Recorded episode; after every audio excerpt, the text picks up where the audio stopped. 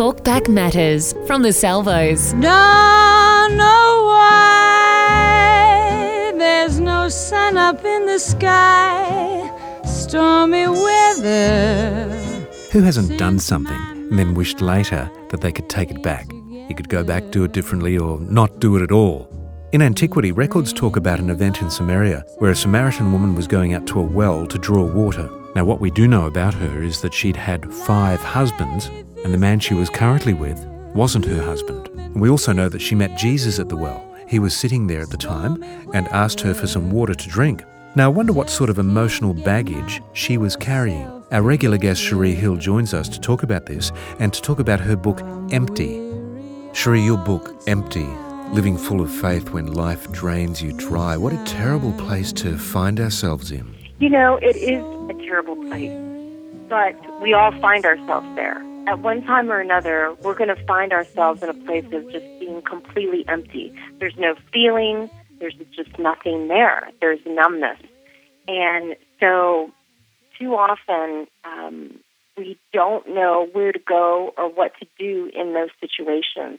And sometimes people simply can't get past the pain that they're in when they are empty. Yeah. And so, empty is all about learning where to go and how to be filled. If the decisions we made led us to that place of being totally empty inside, if we can go back and start again and make different choices, make better choices, would you that know, be obviously, if we can correct mistakes that we've made, we, we want to do that. But a lot of times we can't go back. Yeah. In fact, most times we can't go back and correct the wrongs. Um, and we've we've been, you know, we, like you said, we've made choices that have taken us down a path that has led to this emptiness. But the problem is, is that we're always reaching for a particular circumstance or situation or accomplishment or success or you know relationship that's that we believe if we could just get to that point, if we could just have that, then we would be filled. And a lot of times we are for temporarily. What I want to do is help readers through empty understand that there is a place, a person, the person of God that can fill us continually with living water. It's a it's it's it's something that never ends whenever you're constantly going to him and, and relying on him.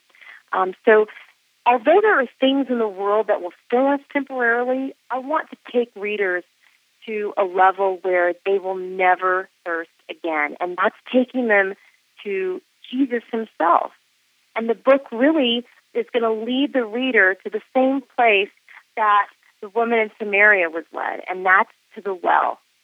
And that woman had had failures and things in her life that, you know, she was obviously not happy about. And she was very, very empty. And Jesus knew that.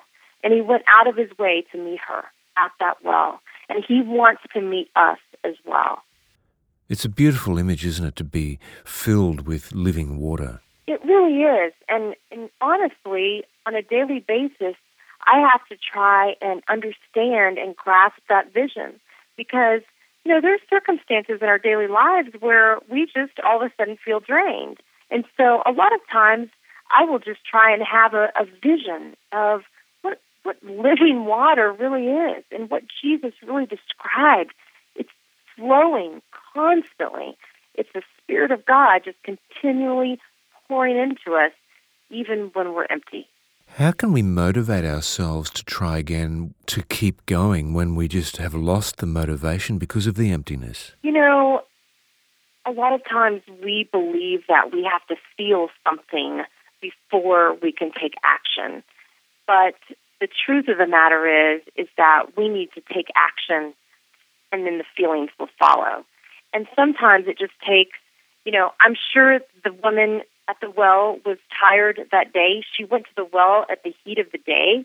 I'm certain that it wasn't something she preferred to do, but she did it anyway. Yeah, right. Um, so sometimes, you know, sometimes we maybe just need to take the next step of faith, even when we don't feel like it, even when we don't feel that it's going to result in something. We need to keep reaching out for God um, and making a decision and not relying on our emotions or feelings because uh, a lot of times our feelings and emotions are going to lie to us. As you know, God has said, the heart is deceitful above all things. So sometimes we need to take action and make a decision to walk in faith, and then uh, the, you know those feelings will follow. Don't know why there's no sun up in the sky. Stormy weather. Our regular guest, Cherie Hill, counsellor and author of a great book called Empty. You can get more details and contact Cherie through her website, scripturenow.com. I'm sure she would love to help you through the situation you're going through.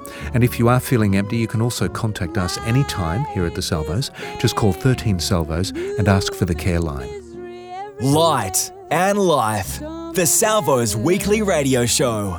Just can't get my poor yourself together. I'm with